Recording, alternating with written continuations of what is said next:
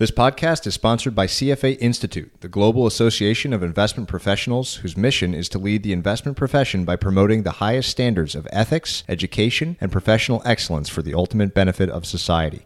C F A Institute serves a global community of investment professionals working to build an investment industry where investors' interests come first, financial markets function at their best, and economies grow. The Chartered Financial Analyst credential is the most respected and recognized investment management designation in the world. The views expressed in this podcast do not necessarily represent the views of C F A Institute. Hello and welcome, everyone. I'm Patrick O'Shaughnessy, and this is Invest Like the Best. This show is an open-ended exploration of markets, ideas, methods, stories, and of strategies that will help you better invest both your time and your money. You can learn more and stay up to date at Investor Field Guide dot com. Patrick O'Shaughnessy is a principal and portfolio manager at O'Shaughnessy Asset Management. All opinions expressed by Patrick and podcast guests are solely their own opinions and do not reflect the opinion of O'Shaughnessy Asset Management. This podcast is for informational purposes only and should not be relied upon as a basis for investment decisions. Clients of O'Shaughnessy Asset Management may maintain positions in the securities discussed in this podcast. This week's episode is with the partners of the Collaborative Fund, a venture capital firm based in New York City. I know from experience that the quality of a team is crucial to success in investing, whether that be in public markets, private equity, or venture capital. But I hadn't heard a group interview of this sort before, so I figured I would create one, and I'm glad I did. Lauren, Kanyi, and Craig touch on all aspects of their search and investing process. We discuss how they identify thematic change in the world and then build a portfolio around those themes. I found the section on the various dimensions of brand and how to build brand to be particularly insightful. Above all, I think it's a great example of a team with chemistry on a singular mission. They all offer great advice on how to operate a business, build a team, and if you're a venture capitalist or angel investor, find interesting new investments. One more thing, stay tuned at the end of the interview for a bonus segment, which was captured with the tape still rolling. For show notes, visit investorfieldguide.com forward slash collaborative. And now please enjoy this group conversation with the partners of the Collaborative Fund. On the episode with, with Craig, I started with a question that was based on a piece that he wrote about roots. And I, I've, I've stolen that and used it as like a way to understand people's backstory. And I thought it'd be fun to do it with, with Kanyi and Lauren as well. So maybe we could start with you, Lauren. Some formative aspects of your background, you know, where you come from and, and what your experience is and how that informs your worldview and how that got you here into as a, you know, as a venture capitalist. Yeah, absolutely.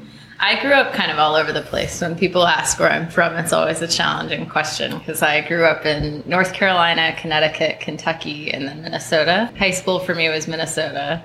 Uh, I went to undergrad in L A, studied abroad in Paris, then moved to New York. Wow. I moved to Boston after that, and then moved out to San Francisco about five and a half years ago. So I've lived in You're a, a significant part of the country at this point. I've skipped kind of Southwest, uh, Rocky Mountain area. But other than that, I've, I've experienced quite a bit of it. Yeah. Um, and I guess because of that, my sort of worldview and home has been defined more by the people around me, uh, and, you know, family, friends, et cetera, than necessarily a physical place. Sure. And I think because of that, I've always cared a lot about solutions that address a significant part of the world. Uh, and so it's an interesting time to be in Silicon Valley because there's a lot of discussion about Silicon Valley inventing for Silicon Valley. And that's a topic that I care a lot about because I have experienced a bunch of different parts of, of the world at this point, particularly the country. And so I'd say that's part of the worldview development. I think the other part of it for me was that my dad was running a clean tech company and I was working for a carbon trading firm uh, while I was in undergrad. And so I came to really care about sustainability and wanted to work in that long before there was really a large sustainability-related industry or opportunities for people with a liberal arts background. Yep. Uh, and so the reason why I got into venture in the first place um, about six years ago now was because I wanted to work in sustainability. I was not a scientist. And as I thought yeah. about ways to really impact uh, climate and the evolution of the planet, it seemed as though private investment was a tool to do that, that I could actually affect. When you, I know you're based out west, and I think the, most of the rest of the team is here on the East Coast. Are you specializing in that brand of company? I mean, is that is that a, call it a subsector that you are actively kind of leading on? Is it sustainability, clean energy, clean technology?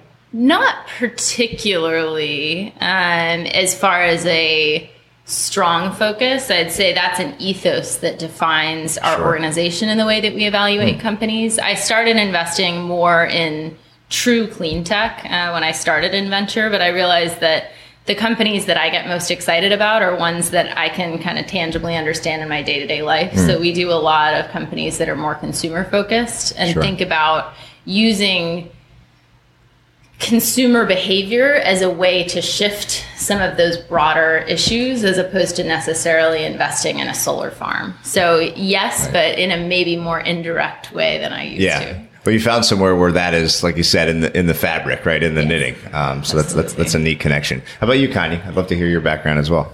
I haven't lived in as many places as Lauren yet. Just you wait. I am South African by birth. I've lived in uh, South Africa, Botswana, New York, Boston, and California, with a very brief stint actually in Las Vegas. Uh, I worked on a presidential campaign in two thousand eight in Las Vegas, uh, and the candidate was successful, uh, which was uh, a, a fun experience to be a part of, and was a rewarding experience, and probably one of the most recent defining experiences I've had, if we're talking about roots, in that it reminded me that this is a very big country with a lot of different perspectives and personality types and socioeconomic statuses. And it's something of a dice roll, which one you end up with, uh, and ensuring that there's a pathway to success for every one of those is something that is at the center of a presidential campaign, but is something that was very resonant to me just as a human being in the United States as well. And so that's been something that's really anchored me, is making sure there's a great a- access pathway for everybody in this country. And it's personally relevant because I came here from South Africa with my parents as as a as an apartheid refugee, and so we. How we old got, were you? I was little. I was yeah. two, one. So we came here with with nothing, and my parents had their had their. undergraduate degrees and a lot of enthusiasm, but pretty much nothing else. And this is the country and the environment where they were able to make a life for themselves and make a life such that I'm here talking to you. So it's it's a place which has given us extraordinary opportunity in the midst of very trying circumstances. And so I feel a strong sense of obligation both to my parents and to this country to to pay it forward because of how much has been given to me. And uh, I ended up moving with my parents from New York City when we first got here to New England, where uh, they both became teachers. And so I'm the progeny of high school teachers. And in fact, I am uh, a progeny of four generations of high school teachers. Oh, interesting. So there's there's a, a big legacy of that in my family. Uh, and so education is also something that I really care a lot about and think can be a powerful vehicle for people's lives to be improved. And in the context of Collaborative Fund and our investing, one of the things that, one of the themes that we've actually touched on as a firm is thinking about what education looks like in the information age and what education looks like in a world where it's not the traditional blocking and tackling of vocational school and or liberal arts and or technical education that a twentieth century paradigm would bring uh, to the vast majority of potential students, but thinking about lifelong education, thinking about alternative education, thinking about ways to share information uh, for the purpose of preparing for jobs, for the purpose of broadening one's character, for the purpose of even just fun. And we've got a portfolio that I think is starting to reflect that. So that's something that we're really excited about too. Maybe we could just dive in there and use use education as a, a jumping off point of, you know, one of your key kind of investment themes. And and the way we'll do this, which will be kind of fun for two reasons, is sort of a day in the life, right, of, of what you guys do day to day. Because I, I asked that question for two reasons. The first is, that the answer can serve as a sort of litmus test for those out there that are interested in potentially working in venture capital to see if it aligns with kind of what they actually want to be doing day to day. Um, because I think when you dig into people's day to day jobs, sometimes it can be very different than what you think from the outside looking in. Um, and second, just selfishly, because I want to understand your process. So, um, you know, Craig, Craig had a great uh, phrase or, or line when, when we talked about Collaborative Fund's broad uh, investment philosophy, where it's an unusual thing to raise money to invest in assets that don't exist yet. Um, and so investing at the stage you do of businesses can be very conceptual, but also there needs to be hands-on valuation work and legal work and structural work. And so understanding kind of both sides of that, the conceptual, the the themes, but also the nitty-gritty and your actual process um, for going through this would be would be fascinating. So maybe we can use education or, or, or frankly any company that you feel is is an interesting way of talking about this. But I'd love to just hear about what, what do you actually do every day? Well, one thing I'll say with respect to education is a strange feature of being a venture capitalist, even if you are a sector specialist, is you have to find a way to sprint up the learning curve with a given company, because you have to find enough context that you can unpack some of the risks associated with a given business and some of the challenges in going to market, while starting from eighteen months, if not years, uh, behind the founder. And so we have to learn how to pull out signals and learn how to educate ourselves about a given market extraordinarily quickly. And it's just super hard to do that in a way where you can really feel like you're an expert in what you're investing in, especially if it's in the future. And so it's the story is sort of still being written. So in one way, we have to have the most intense growth mindset and be voracious learners to be successful venture capitalists, because there's so much we have to figure out on the fly right away as we hear a pitch, uh, which is probably my favorite aspect of the business, is just processing the information in real time and putting it in context that we're creating as we're processing it. It's something strange but fun.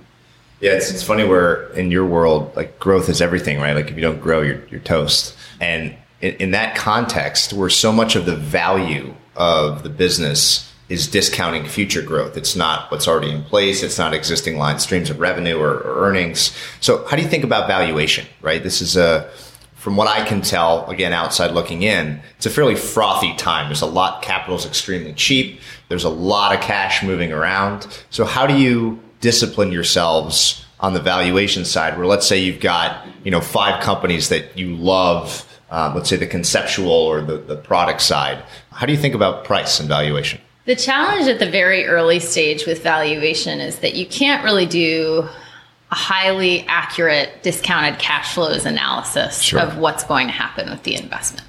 Uh, and so while at a slightly later stage, you might apply multiples to current revenue or to projected profitability, et cetera, those aren't really tools that are going to give you any insight at the early stage. So the biggest things that we focus on are, is the market big enough for this to be a giant, you know, billion dollar company? Is this a company that we think can grow large enough that if it's successful, our investment can make our fund? Uh, and there are a couple of things in that. So one is, can we write a check that gives us sufficient ownership in this company that if it's successful, we get a large return? And then the other side of it is, can this company grow enough that it can be that kind of return? So it's almost like inverted, where it's it's almost, it sounds like it's more about the market than the individual company. It's very much about the individual company in terms of us believing that this is going to be a transformative business that's, yep, going to change the world, and along that journey is going to end up creating a lot of value uh, and, and being valued accordingly. Mm-hmm. And so that's probably the biggest decision that we're making.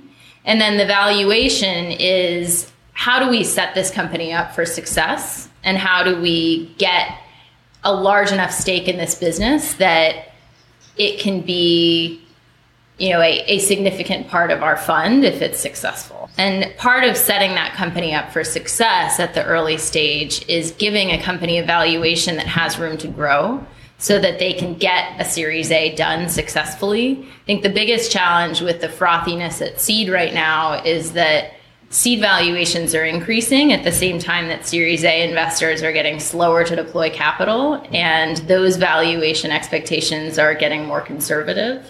And no one likes to lead a Series A down round. And so companies that have too rich a valuation at the seed end up in a really tough position because they're, they have a lot more trouble raising a Series A.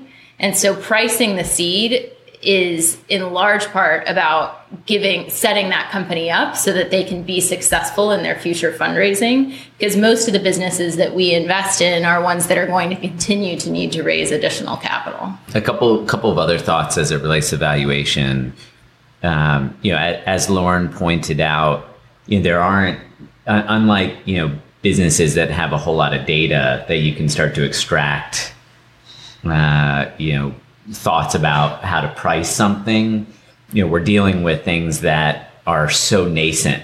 Um, and so, so frankly, I mean, just being very open, the thing that really drives valuations is, is just the market. It's, you know, it's the, the venture capital firm up the street that yep. is that is telling the entrepreneur, you know, I'll, I'll, I'll invest at this valuation. And we're saying, gosh, we like it enough that we'll give it to you at a slightly higher valuation.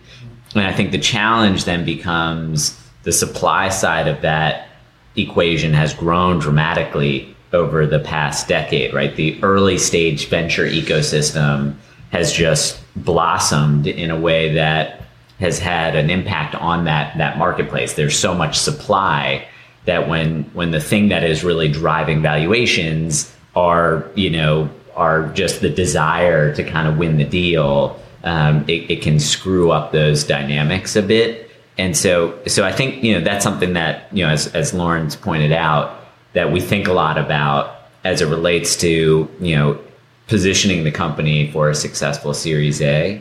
You know, the other the other piece as it relates to valuation is is really just in the underlying asset, which is the people. And you hear venture capitalists talk about this a lot, but, you know, spending time to get to know the entrepreneurs, do you feel like they're capable, competent, you know, able to create value? The answers to some of those questions help drive some of the pricing. If this is a, a first-time entrepreneur who's never done it before, but is smart, enthusiastic, passionate, mission-driven, it's it's probably going to be priced a bit lower. If this is somebody who just recently sold their business to Google or Facebook and is now at the rodeo for a second time, that's likely going to drive up valuation. One thing that we think about as a firm is is kind of cost averaging that, right? So if you, you know, our investment period is roughly four years. And if if we stagger our investments fairly regularly, and it doesn't doesn't map perfectly, then then you're able to kind of hedge against some of that valuation risk, because the markets overall are going to expand and contract, right? And so so you know, if you were investing in in two thousand eight when the market was contracting dramatically, valuations were way down. And that's a time that you wanted to be deploying a lot of capital. If you were investing in, you know, two thousand six or two thousand ten or eleven or twelve or more recently, when valuations have been high, you know, you might want to be a little bit more conservative. But I think as a firm, we don't we don't try to time that. We take more of the view of, let's let the markets price those valuations. And so long as we're consistent, we're going to kind of cost average. So what you don't want to want to happen is deploy a whole bunch of capital when valuations are high and not really have dry powder once things contract, if that makes sense. It does. Well, one additional quirk about valuations that we've seen is when a company is really appealing at entry, oftentimes the valuation is impossibly high. It's uncomfortably high. We look at it and we think, ugh, that gives me heartburn. And in so many of the successful outcomes, invariably, there was a point where one of the investors many rounds before had looked at it and said, this is almost too high for me to invest in. And it turned out to be way, way, way low. And we have a handful of examples of companies where we looked at them and thought, I don't know about this price. I don't think this is going to be the right price for this risk. But it turns out that the market that they were building into was so much bigger than we could even have imagined that that ended up being you know, ex post facto super, super low of a valuation. And yeah. so it's a, it's a quirky thing, which is really hard to have a large amount of conviction for, which is part of why we have to just cost average and try not to get too technical about it. Yeah, I love that Warren Buffett line, obviously talking about public markets, but the idea that if you have to model it, it's not cheap enough. Like it has to be so obvious. And that's kind of this idea of margin of safety. And the way I think about your guys' investment business, and trying to apply that lens of margin of safety, is some sort of unfair advantage that you have, a skill at spotting trends, brands, products, people. Um, so I'd be curious to hear about that. Maybe on the consumer side, are there are there things, is it just experience? Is it just being kind of in the stream and seeing so many successes and failures, not just in your portfolio, but in companies you looked at and, and passed on, and, and in other companies that you were involved in? How do you develop that skill? How do you, how do you know? Well, with consumer, maybe I'll just make a comment about brand and then let others opine on it. But there's a couple of threads that one can unspool with respect to brand. One is the nature of the people that are already attracted to a given company, because brands are, at least to some extent, about relationships. And so those early relationships actually can create a really powerful picture for what this brand is saying to the market.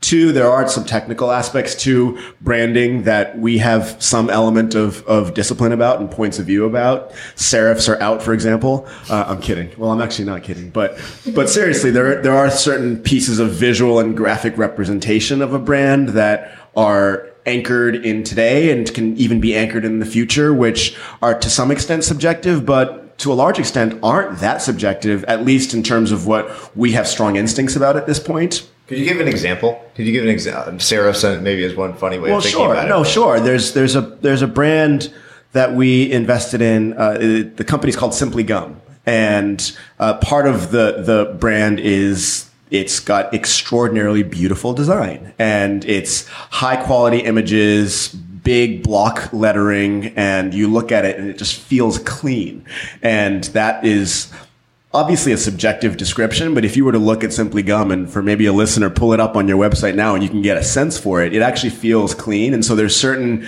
technical execution that you can draw some threads across. And we've found that across our portfolio, there are a few of these threads which represent actual execution of the, of the visual brand, which is important. But then the third, which is in some ways the most ex- important for us to evaluate, is indeed the experience. And so is the way that this company executes on product superior? Is the way that they communicate with a customer about how to get access to that product? Is the way they communicate around customer service? Is the product itself of higher quality than the status quo? Those sets of experience details are critical components of having a really well-executed brand. And so you add all three of those together and you can actually pull out all those signals very early. And not a lot of people apply quite that level of discipline to doing that so early, and I think we do that. Hmm. It's also, I, I take so much of hearing about what you're looking for in investments as also advice for small businesses, right? Of ways of turning that around and thinking, even if it's a sole proprietorship, these are the dimensions along which investors are looking to find good companies. That probably means that that's what you should be focused on in your own business as well. It's always most fun to learn by example. So maybe, maybe uh, Lauren and Kanyi, you could each give me one or two current companies or, or past companies where you've already made the investment, and, and just talk me through the process. What what it was about the company that was initially appealing, why there was like an edge there. So I think about this in terms of alpha in my world. Like what, what what's the asymmetry? What do I know that others don't? Or what structural aspect of the market am I taking advantage of? And so that's how I always think about it, as edge. So maybe through that lens of edge, you know, you're seeing something that others don't, or just earlier. Maybe maybe pick a company each and, and talk me through it. I think one that's fun to talk about that we recently announced maybe a week or two ago now is Osmo, which okay. is a company that is building, you know, hardware toys for kids, but that go way beyond that. They're effectively using the interaction between physical and digital to create a really magical play experience for kids that's also educational for them. Mm. And so when we looked at trends in media and technology related to kids, which is an area that we think about quite a bit, there's been a lot of discussion about screen time and how big a problem that is. And on the flip side of that, there's a lot that you can create with technology to create a deeply immersive educational experience for children that's good for them, but it has to be constructed in the right way. And so that's a theme that we've been thinking about a lot and and talking about quite a bit. And so when we started talking with Osmo, we saw that they were fundamentally thinking about this problem in a different way than most people. And they have an incredibly capable smart team. Most of them came from Google. They've built technology that has been, you know, incredibly successful, mainly for adults.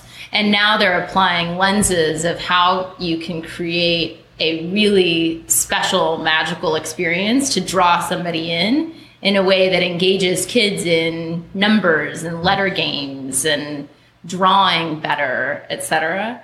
And so the other aspect of that that we found really interesting was that they are a really interesting fit into our fund with Sesame Workshop, Collab Sesame, yeah. uh, because they're increasingly using character-based content uh, as a way to create that kind of interaction. So they launched a game uh, called Monster, where a kid draws a magic wand that the monster pulls in and starts playing with. So it feels as though the kid is directly interacting with the character in the game. Mm-hmm. And I think the opportunities that that yields down the road are really exciting, especially when we can, you know, bring leaders in character-based content development uh, to help them. So to, to use uh, the villain test here, I, I, I have a three-year-old son, right? Yeah. And so the villain test, which he's probably a little young for the product, but let's say he was six or seven or whatever the target age is. Seems like one way to do this would be get the product, stick it with the kid. You know, if my kid doesn't like a toy, it's it's a matter of minutes. It's a quick feedback loop, yeah. right? So is that part of, of your evaluation, like to see do kids actually like this? Like how do you, how do you figure that out? Oh, absolutely. I mean, I think inventions for kids that are, you know, eating their broccoli are not what's going to work. Right. uh, they have to really love it. And so, yeah, we, we, we tested it with kids that we knew and, and they loved it. So using this company again, I love this one just because it hits, it hits so close to home, um, with the screen time problems that already, you know, you see it already. They're just so addictive. Even at three years old, he just, he wants the iPad. He wants the phone. Um, and this integration of play with kind of digital learning. Like I'm a big believer that, that programming should replace some core curriculum element early on in kids' lives, which is really hard to, hard to shake up the core curriculum, unfortunately. Um, but, but in terms of choosing this company to express this view, how do you think about competition? So how deeply do you go into other companies um, that are vying for shelf space or mind share, mm-hmm. um, or even, I'm sure there's other companies that are really close to what this does. So how do you, how do you map out the competitive landscape? Yeah. Part of it, because we do have this sector focus, is that we are actively looking at and speaking with most of the competitive landscape. And so that helps us to move a lot faster when we do find an opportunity that really feels right. Yeah. And, and I would just uh, add a couple of small things. So one is, you know, again, I think it's, it's different from later stage investing, either growth equity or public markets, where it, it really is about the people. And so while we do look at like, okay, do they have a distribution deal at Target? Are they going to be able to get shelf space at this place? It's so much more skewed towards, you know, the underlying asset being these entrepreneurs. Because it's the, even, you know, in Osmo's case, they're, they're still, you know, even though they're a little bit further than the seed stage, it's still just very early. And so, so, so much of it is just, you know, elbow grease and, you know, do they have the wherewithal more so than, you know, kind of uh, the more traditional methods of like weeding out. So much of what we do is tr- stress testing the entrepreneurs or the founders to kind of get a sense like, well, how are you going to deal with it when you get kicked out of a store? You know, when when another competitor launches, what do you do in those situations? And it's really kind of seeing how they perform, you know, under under hot situation, you know, can they handle it? The other thing that I wanted to do actually, uh, just for, for one minute is zoom out. And it kind of gets back to your question about education, how we look for stuff or how we find stuff is we do, we, we form kind of investment theses around certain trends. Um, so you mentioned consumer earlier. Uh, you know, Lauren mentioned kids being a theme, and and that's largely based on you know the data that we have, right? So we've now made you know over a hundred investments as a firm, and that generates just a lot of data. One of the data points that that we've seen, um, which is really powerful, is you have a generation of entrepreneurs that. that we think of as kind of the first generation, right? So these are, are folks that likely studied computer science or uh, other curriculum that, that enabled them to launch internet or technology businesses that largely fulfilled their own needs, right? So you think about Dennis created Foursquare, you know, so he could check into places that, that he found interesting. You know, the, the founders of Google created a search engine so that they could find websites that allowed them to, to, you know, to sort through and, and find the things that they were looking for. You know, Mark Zuckerberg created Facebook to connect with, with other people at his school. These generations, like, so that first generation is now coming of age and having kids. And so they're seeing firsthand, as you just mm. mentioned, you have a three-year-old, that these tools are incredibly powerful. And, and you're almost seeing the, like, the mind shift change from, you know, hey, how can I create tools that serve my needs to, you know, now I have a three-year-old, you know, how can I utilize the skills that I learned through creating a company like Foursquare to like have equal impact for this next generation? So part of our investment thesis is built on this, like, follow that life cycle. Yeah. Yeah. There's a, there's almost like a second generation of entrepreneurs that successfully built tools for themselves by and large and are now shifting their focus, whether it's Marissa Mayer had kids, you know, Dennis and Chelsea recently had a kid. Like there's, there's just this, this second wave. And I think that plays into, for us, we thought about, you know, this is going to be greenfield. This yeah. is a big opportunity and something that is, is going to be difficult for incumbents to compete against, right? Because, you know, these are, these are sharp entrepreneurs that have proven themselves, that have built successful businesses that are now going to shift their focus and, and likely going to compete very heavily with incumbents. Anyone that, that listens to this probably watches Shark Tank or knows knows the format, and I I, I like to watch it with uh, with my family. I just think it's a fun. It's it's great, right? It encourages this kind of thinking. And one of the things I've noticed, I know Mark Cuban has kids, and you see him sit on the edge of his seat when there's an entrepreneur mm-hmm. that's doing something specific for kids, because it's so the context is so clear. He knows, well, my kid would like this or wouldn't like this. Um, so it's it's a and imagine when that whole generation. Right? They're going to grow up with these tools, knowing how to code, knowing knowing how to manipulate information in ways that, like, we're we're part of the generation was like the first generation to get access to it. Um, so maybe back to Kanyi. I'd love to hear uh, a company example, maybe not soup to nuts, but sort of how how you found it and and and what what you think it's taking, what um, asymmetry or what what you think it's taking advantage of in the market. Just for the sake of narrative coherence, maybe I'll I'll tie the thread to one of Craig's comments, which is that we do. Sort of look for the the way the cycle has changed and a, a totally different cycle, but that's also representative of a different category where we like to invest is the fact that we now live in a world where more people than not live in urban or suburban environments for the first time in human history. And the implication there for how tools will be built around cities for uh, the rise of a global middle class uh, is something that we've been thinking about as a firm. And to that point, we met an entrepreneur named uh, Shivani Saroya a couple of years back.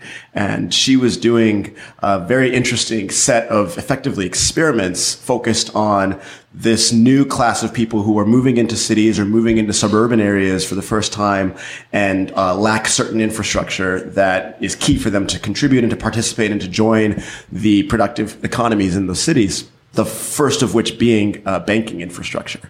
And so she noticed that there is a huge unbanked population to the tune of two or three billion people in the world and thought to herself, well, let me see if I can conduct a set of experiments to try and find the right problem set and solution set that matches to this population. And one piece about that, which I think is more, is worth bringing up is pre-product market fit, which is the seed stage where we invest. Uh, companies are experimenting, and they're experimenting with different angles on the market. So they usually have a problem that they're very attracted to, and or a, a problem in society which is really calling to them, but they don't necessarily know what the silver bullet is or exactly what the solution is that will, say, go viral or hit the market in a way that will be electric. And so she had a series of experiments that she was running concurrently, one in India, one in Kenya, one in the United States. And one thing that we found so appealing about it was that these experiments had closed feedback loops. Mm. And so one of the most important things pre-product market fit is to experiment in such a way that you can actually learn from each experiment quickly. Because if you can learn quickly, then you suddenly start to build proprietary first principles driven knowledge that will serve as the basis for ultimately being a really great C E O in your market. And so as she started to build these first principles, she stumbled upon a realization that using M-Pesa in Kenya and eventually using mobile money was actually going to be a great catalyst for getting people onto the banking uh, tracks, as it were, and letting that train leave the station. And so they hit product market fit probably two rounds after we had invested in them, but we continued investing and supporting them and being excited about it because we thought that with each feedback loop, it closed and the learning was very powerful, generative, fresh, new to the market. And so another thing that we often look for when we're evaluating companies at the early stage is, have you learned something that nobody else in the market knows mm. by virtue of this experiment? Have you created a new internet moment? Have you created a new insight in the market by virtue of this small experiment that you've run? And she eminently did that. And at this point, the company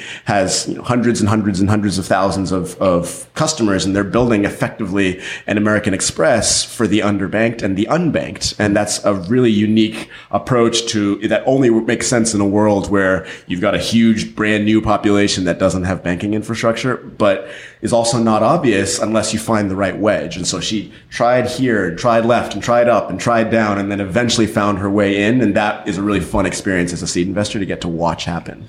Sounds like you said earlier that one of your favorite parts of the job is this rapid learning. And it sounds almost like a source of edge is that you're trying to find other people that do that. You're doing it at the meta level, right? And you're trying to find other people that do that as part of the way they, they operate. A, thousand, a thousand percent. Uh, the, the phrase I like to use to to represent that is the pace at which you can uncover unknown unknowns. Yes. Right? So keep finding new strange questions to ask that you didn't even realize were questions before. Yeah. And the pace at which an entrepreneur does that is a pace at which I feel like they're really getting deep into their market and stumbling towards insights that can be valuable ultimately. Let's talk, let's dive into that a little bit more. Do you think that the only way to do that is with sort of a tinkerer's mindset? Or do you think that there are people Um, that can that can p- map this out ahead of time? I, I'm always struck by the fact that you find more interesting things if you have if you're not going anywhere in particular. If you're just committed to rapidly trying to learn, but you don't know what you're going to learn. Um, what do you think about that idea? Well, I think that also is a matter of growth mindset, and part of growth mindset is, in the face of data that has changed, being willing to change your point of view. And uh, there are some people who have extremely high conviction about what their end result is going to be, but still have a growth mindset, and so can adjust and react and move their point of view as the data changes and as they learn more. Uh, but what often happens is it's somebody who has a knack for experimentation, who's willing to actually not know a priori what they're going to find, but look in a very productive way. That types, that tends to be the type of founder that stumbles into the really great insight. I think the one thing that we do look for, though, is extremely high conviction in some area. Mm-hmm. It doesn't necessarily have to be about exactly what the business is going to look like in five years. But fundamentally, I think one of the most important things when we evaluate a founder is what drives them and what's their underlying motivation. Uh, and sometimes that's a problem. Sometimes it's a desire to create something that they wish existed in the world. Sometimes it's, you know, a particular area of people that they want to work with to build something amazing. Uh, but I think that behind that tinkerer's mindset, there needs to be a be all end all, I have to do this kind of drive, because founding a company is very hard. And unless you just tooth and nail are con- like completely committed to doing it yeah. uh, for, for some great reason, it's a lot harder to make it happen. Seems like it's the best time maybe ever to be launching a company in terms of access to capital, you know, Amazon Web Services, all the tools and infrastructure that's available to take an idea and translate it. With that in mind, I'd, I'd love to hear from, from Lauren and Kanyi advice that you have for founders or, or for just entrepreneurs more generally. Not every biz, small business owner or entrepreneur is going to be seeking venture investment. But from your experience working with early stage businesses, what are a couple things maybe that people should think about as as they as they go forward? I think related to that point, yes, it's never been a better time in some ways, but that also means that the barriers to entry are a lot lower. Yes. And so I think that one key piece of advice is to know what kind of business is this? Is this a winner-take-all kind of market where you need to grow as quickly as possible and bring funds behind you to just be the first one to win that? Or is this more of a lifestyle business where you can grow organically and try to manage your cash flows, et cetera? And I think you have to be really intentional about which it is, because if you end up doing something in the middle, you're probably not going to end up in a very good place. So define that middle, meaning it's something that's not going to be, you know, exponential rapid growth, but but still needs a lot of capital infusion. Is that kind of the, would that be kind of the middle? Yeah, not being profitability minded, but also not really going for it either, means right. that somebody is going to go ahead of you if it's the business that requires a lot of capital. Yeah. And if it's not the business that requires a lot of capital, it means that you're burning a whole bunch of money for no good reason. Yeah. Morgan and I were talking recently about this this phenomenon of, in the public markets, asset light businesses. Um, so businesses that are able to earn incredibly high returns on their assets, that need less capital, there's less capital spending, which is in, in some ways great. But like you said, if if you can build a business on so little, you can also lose a lot of business very quickly. It's very hard. You know, if you or I wanted to launch a, a mining company, like we wouldn't be able to do that'd be very difficult to do, right? You need tons of hard capital assets to do that. Um, and in a way, even though that can be burdensome and take a long time, it's also a moat in a sense, right? That the barriers to entry are much higher. It strikes me that the vast majority of what I perceive to be the most interesting businesses at the stage that you invest, the barriers are incredibly low and almost ethereal. Like, you know, like brand as a, as an example is so important and powerful, but it, it, it's very hard to quantify, to pin down, to define, to value.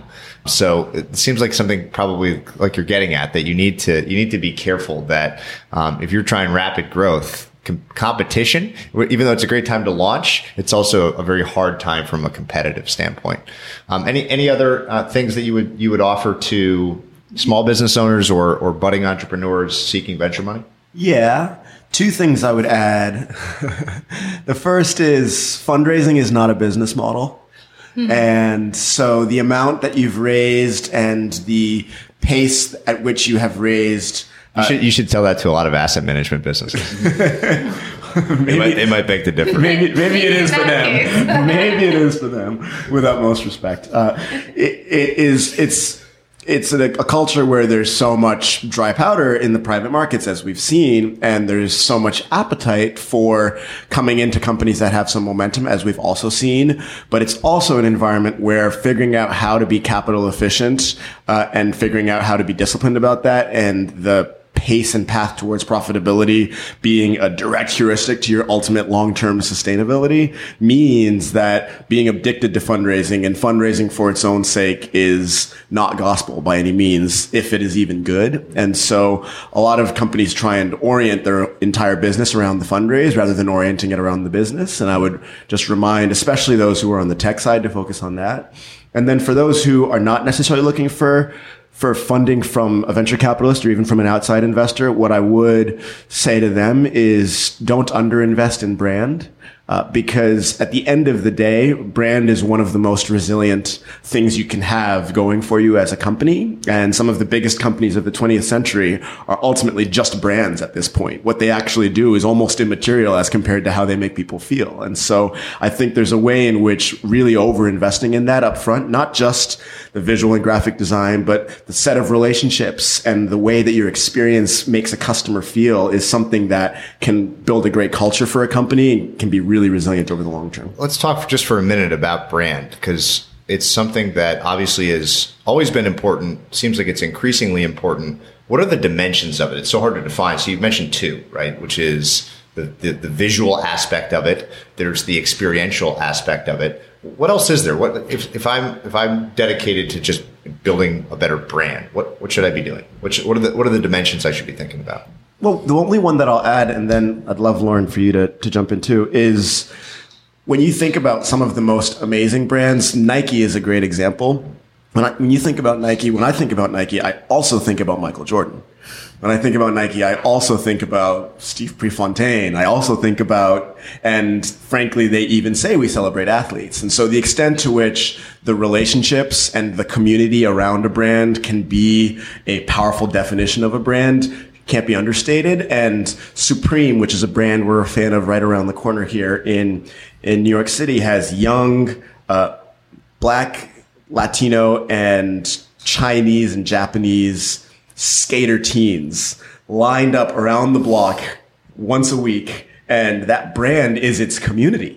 Yes, of course, it's skate gear, but it's not just skate gear. It's skate gear with a viciously passionate community. And so investing in the community as part of generating the brand is just as important as investing in the logo. I think to that point, the best brands and the ones that we get most excited about are movements as much as they are individual brands. Because what we're trying to see and create are companies that fundamentally transform something. And in order to do that, you have to really change consumer behavior. And the only way to dramatically change consumer behavior is to really create a movement, to communicate something through your brand that would take a giant document to communicate in words.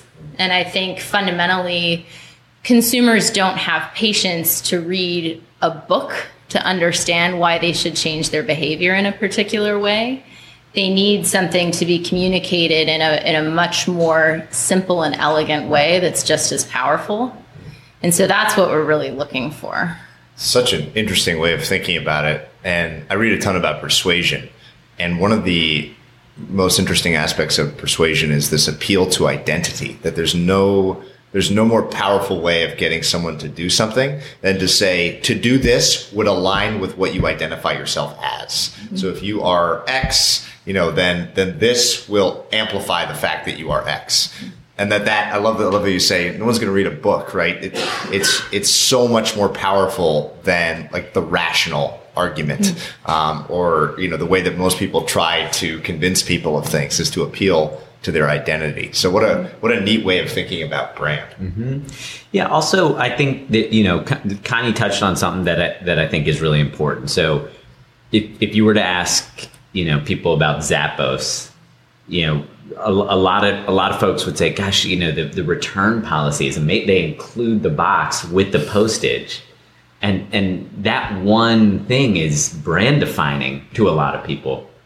In the same way that you ask people about Uber or Lyft, and a lot, you know, early on, a lot of the feedback was not having to deal with the payment at the end. I know that sounds small. Well, it's everything. But it's it's huge. Or or just the, the G P S on the phone, like being able to see where the driver was. So so much of it is just that experience. And that experience can be something that seems incremental, like not paying when you get out the, of the car, or including a box to return the, the piece, but it can, that can define something. I mean, we're yeah. still talking about Zappos how many years later. And so, so I do think that that like maniacal focus on experience is can be brand defining.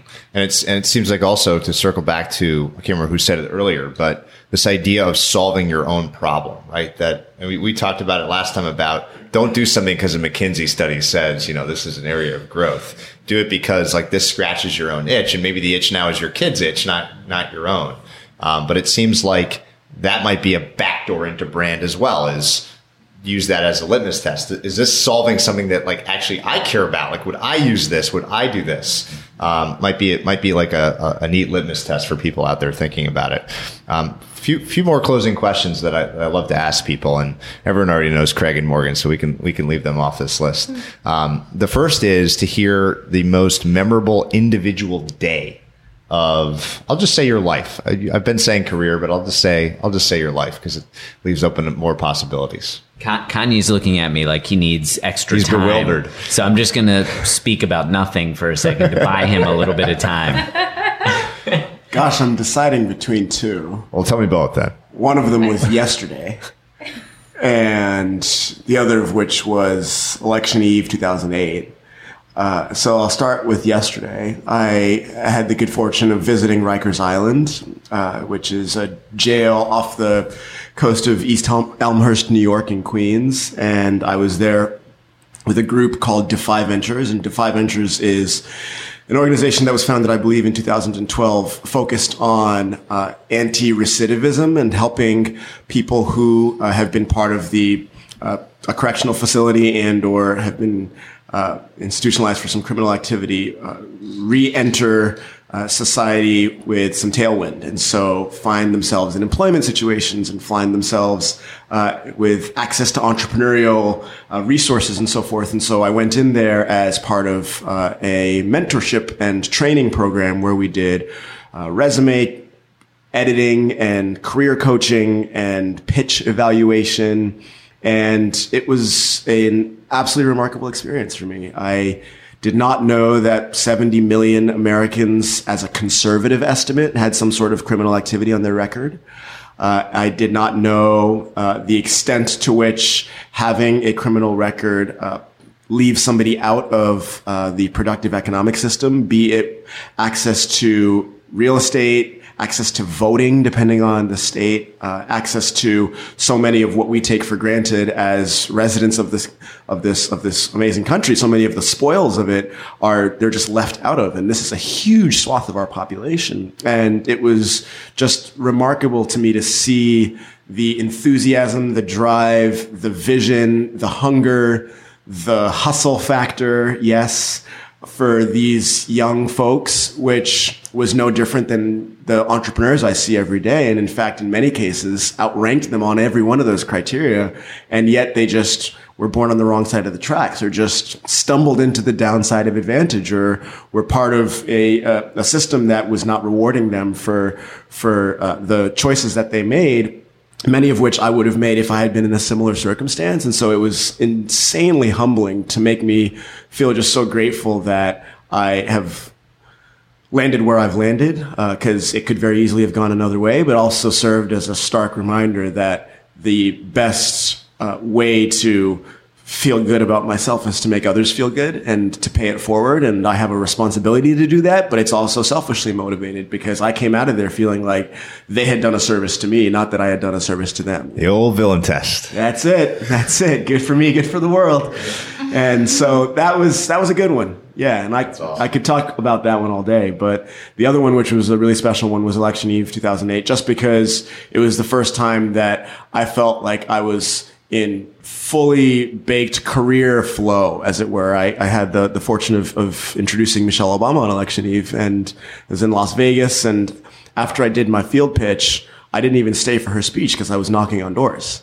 And it didn't cross my mind to stay for her speech because I had so much work to do. And it's one of those things where you're so obsessively focused on something that's so core to your value set and so important for you. And in this case, it was winning, uh, that, and frankly, not even winning. It was turning out my district, not even turning out my district. It was making my volunteers do what they said they were going to do. But I was so obsessively focused on that, that I actually completely missed the whole forest because I was just sitting there picking berries from the ground. And it is an amazing gift to be able to have that type of circumstance in your professional life where you're so focused that nothing can distract you from your goal. And so that was another special day for me. Fantastic. Those are great ones. You got, that's a high bar, Lauren. Yeah, I really don't. Sorry, I went first. Well, well, well, well, well, welcome to the question. I would say I'm just going to go a totally different direction because I don't know how to follow that otherwise. Um, I would say most defining day for me, not professionally, since you said life, uh, would probably be wedding day. Yeah, it's a big one. Yep. Ooh, can I change mine? Now I just got you in trouble. Even though I don't Definitely know wedding that. day. Definitely wedding day. Hi, Martha. So then, in, in the spirit of in the spirit of pay it forward, um, the, the the last question, the one I ask everyone, is the kindest thing that anyone's ever done for you. And you can't say married me. I'll go with my parents. They had some tough choices to make when I was a kid. Uh, we lived in the middle of Western Kentucky, uh, and I was not challenged in school, and they ended up changing basically significant things in the, in the education system of the district and the state. My mom joined um, a Kentucky Association for Educational Reform. Uh, they, you know, did a, a bunch of things to allow me to accelerate within that school system. Uh, and then their work paved the way for a bunch of other kids to do the same. Mm.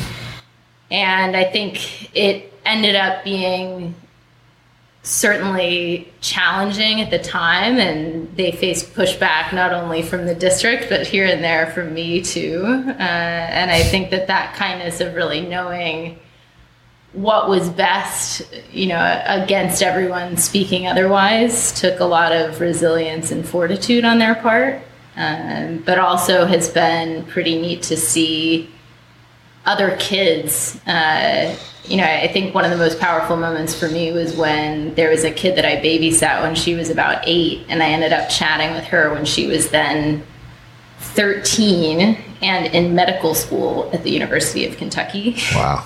Cool. Um, and to see what that opened up uh, for the rest of that district was pretty neat. That's fantastic. I have to follow up. You do. I guess I'll say my parents too. They uh, gave me an education, which gave me a shot at life, and they forced me to do my chemistry and do my mathematics and do my writing, even when all I wanted to do was skateboard and play soccer, and actually never let me skateboard. That's how serious they were about the chemistry in particular. And uh, it's because of them that I value education as much as I do, and that I'm so fortunate to be with this merry band of, of brilliant folks here. So I I thank them for that every day, or at least as often as I can. Well, this has been awesome. It's uh, it's the first chance that we've got to see how a team works together on, on this. And I think this will, will be the first, hopefully, of several that I do like this. So thank you guys very much for, for the insight, uh, for the time. It's been a blast. Thank you. Thank you. Now for that bonus segment. We spent some extra time talking about a research paper that the team put out, which discusses the decline in I P Os and the fact that there are only about half as many publicly traded companies today as there were several decades ago. Given that venture capital funds need exits, liquidity events, to work, this is an important problem for Craig and his team. They have invested in a company called the Long-Term Stock Exchange, so we spent some time talking about the role of liquidity in general and their investment in particular. Craig begins with a metaphor for the investing ecosystem itself. If you think of it as a, as a farm uh, or as a garden, you've got a bunch of different variables or constituents that need to work in order for it to produce fruit, right? So you, you need seeds, you need water, you need fertilizer, you need ground, you need the tools to harvest. And, and I think what we've seen in the environment as of late is a really rich ecosystem with a, a blunted tool to harvest. Hmm. And so there's an incredible amount of seeds being planted. the water is more abundant than I think any of us any of us could have fathomed. The, the, the ground, the fertilizer is richer. We're learning how to make that fertilizer so rich that it's producing these flowers or fruits, but the tool to actually harvest those is not working very well. And so you've got like uh, visualize this farm with just wonderful spoils, but the folks that are going out trying to harvest that fruit are just, it's not capturing nearly what it could be. To the point with which, and this isn't something that we've talked about publicly, we considered creating something that we were calling the No Exit Fund. And so the intent behind the No Exit Fund was to create a pool of capital whose sole purpose was to provide liquidity for founders and companies that didn't want to go public. It's called, right? Berkshire Hathaway.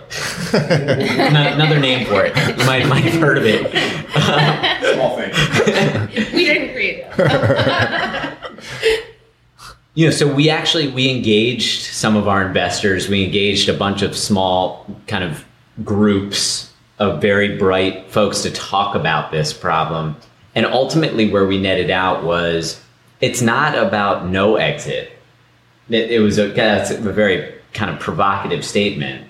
It's about the right exit. And the right exit is in the right environment, with the right regulatory framework, with the right alignment with shareholders, and all of these things. So I guess that is what led us. When we saw Long-Term Stock Exchange, we were like, ah, here's another tool that may help capture fruit from the farm. Mm. Whether or not that is the ultimate tool, who knows? But I think that's the business that we're in, is we, we identify these problem areas in an ecosystem and then invest in what we think could be a solution. Mm. So, don't you think, though, that for a lot of the younger companies, that the I P O process, the liquidity that comes with an I P O um, and being publicly traded is is almost like a necessary step in the life cycle? Like some of the some of the best examples are companies that were public and then went private, and then like Dell, for example, is one example. When you are investing in smaller businesses, seed stage, you know, A, A stage, are you thinking about exits? I mean, is that what you want? Do you want them to ultimately go public, or or is is the environment more uh, acquisitions? Well, we want them to ultimately be liquid by by any means necessary. Yeah, we would love it if they went public. Uh, we'd be happy if they found a great strategic acquirer, and ultimately, if not going public is a matter of us not being able to return capital to our investors, then it's certainly a problem for us. Yes. Uh, if not going public is a matter of them finding liquidity and alternative means that we can still return capital and that they can protect their interest somehow, then that actually is workable. And so, at least from our vantage point, so it's not as simple as, yes, they have to go public. It's more a matter of, yes, we think there's a need for liquidity in the market in general. We have an acute need for it, and any means by which they can create that liquidity is good. But the truth of the matter is, being a public company with all of its challenges is also a great advantage to tech companies. They can use their stock as an incentive to hire. Uh, they can use, and Facebook is eating their competitors' lunch because of the fact that they have a very valuable stock that they can offer alongside cash. And so just simply from a hiring standpoint, they can pay something that a private company couldn't possibly pay. And I think those types of things make these companies more resilient. And so for those who have a long-term view, being public makes that much more sense, because it's such a wider capital base they can draw from in terms of offering that capital to the people who are actually creating the value for the company. Is it something you talk about with founders? Um, maybe it's just too early for you to even be thinking about that, and it's it's much more important to focus on near-term growth and, and the product, et cetera. But is that something that's part of your conversation or advice? A lot. Can you give me an example of kind of what, what you're telling them, how you're talking about it, how you frame it? Well, I think one thing that we talk about is how they may get liquidity without going public. I think increasingly, you have to consider what the opportunity set is for acquisition at the point that you're starting to build the company, because simply assuming, well, this won't be an acquisition target for anybody, but no problem, we'll just I P O, is increasingly a challenging position to have in the environment that we're in today. Hmm. Yeah, one of the things that struck me in the piece was the problems, the, maybe the, some of the reasons why people prefer being private, especially this like falling C E O tenure, companies spend less and less time in the S and P five hundred. It's this quarterly kind of rat race to, to meet earnings. Everyone beats by a penny, no one loses by a penny. Uh, it's this it's this massive distraction. Um, and, and you guys have a dog in this hunt. So I'd be curious to hear about um, the, the long-term stock exchange and just a touch on um, what it is and how it might solve some of those problems, uh, but also why you got involved. What was appealing about it to you as an investment? Yeah, I think, you know, a couple thoughts come to mind. One is just from a very macro perspective, the notion of liquidity and how that works, as you're hearing from the rest of the team, is a very fluid topic. And it comes through the form of secondaries. It comes through the form of acquisitions. It, it can come through the form of being a public company. Um, and really, that's the, at the core, that's the driving force behind it as a venture capital firm, um, is, is finding that liquidity. The, the the public markets, you know, are somewhat of a pendulum, right? So if we if we rewind the clock to not that long ago, companies were able to go public much earlier in their evolution. It was just easier. The the markets were more for, forgiving uh, of balance sheets that in some cases weren't even profitable yet, and and that caused some problems, right? So we saw kind of you know a, a backlash to that. Um, and, and I almost feel as though the pendulum has swung to the other side. Now the bar is set so high um, that it, it makes it much more challenging both to go public, but also to remain public. Yeah. And and that that's having implications not just to public market investors, but to folks like us. Um, so, you know, long-term stock exchange for us. Great name. was a was an experimental uh, investment or bet uh, in an effort to try and change the, those dynamics. And, and a couple of things are needed in order to change those dynamics. One is some regulatory change. Um, and so as, as we think about, you know, the effects of Sarbanes-Oxley and, and other regulations that have just made the burden, frankly, purely from a cost perspective, Um, it, it's a challenge, but also just the mechanics of how this, the current stock markets uh, operate provide an advantage to folks that have, you know, higher frequency, access to information, ability to execute, and it doesn't reward kind of long-term shareholders. And so we were attracted to the kind of underlying mission of long-term stock exchange because it, it aligns the interests of the shareholders uh, and, and, and in a lot of cases, the management team. You know, I'm reminded of, uh, you know, we saw Larry Page speak um, from Google, and he was saying that, you know, as you mentioned, that the average tenure of a Fortune five hundred company C E O is something like six years. Yeah, it's um, crazy. And so it's hard, you know, as you start to think about building a legacy, if you if you're not really planning on being there for the long haul, you you're much less likely to to take long-term risk. Right. Um, and that's something that he views as a strategic advantage for Google, is that he and Sergey plan to be there for a very long time, and therefore they can invest in projects that may take ten or fifteen or twenty years to kind of harvest. Yeah. Um, so so long-term stock exchange is really an effort to try to solve for just that. But yeah. I, I think it's one piece in an overall puzzle that's going to require government, it's going to require investors, it's going to require a bunch of different puzzle pieces in order to work. Hey everyone, Patrick here again. To find more episodes of Invest Like the Best, go to InvestorFieldGuide.com forward slash podcast. If you're a book lover, you can also sign up for my book club at InvestorFieldGuide.com forward slash book club. After you sign up, you'll receive a full investor curriculum right away, and then three to four suggestions of new books every month. You can also follow me on Twitter at Patrick underscore Oshag, O S H A G. If you enjoy the show, please leave a quick review for us on iTunes, which will help more people discover Invest Like the Best. Thanks so much for listening.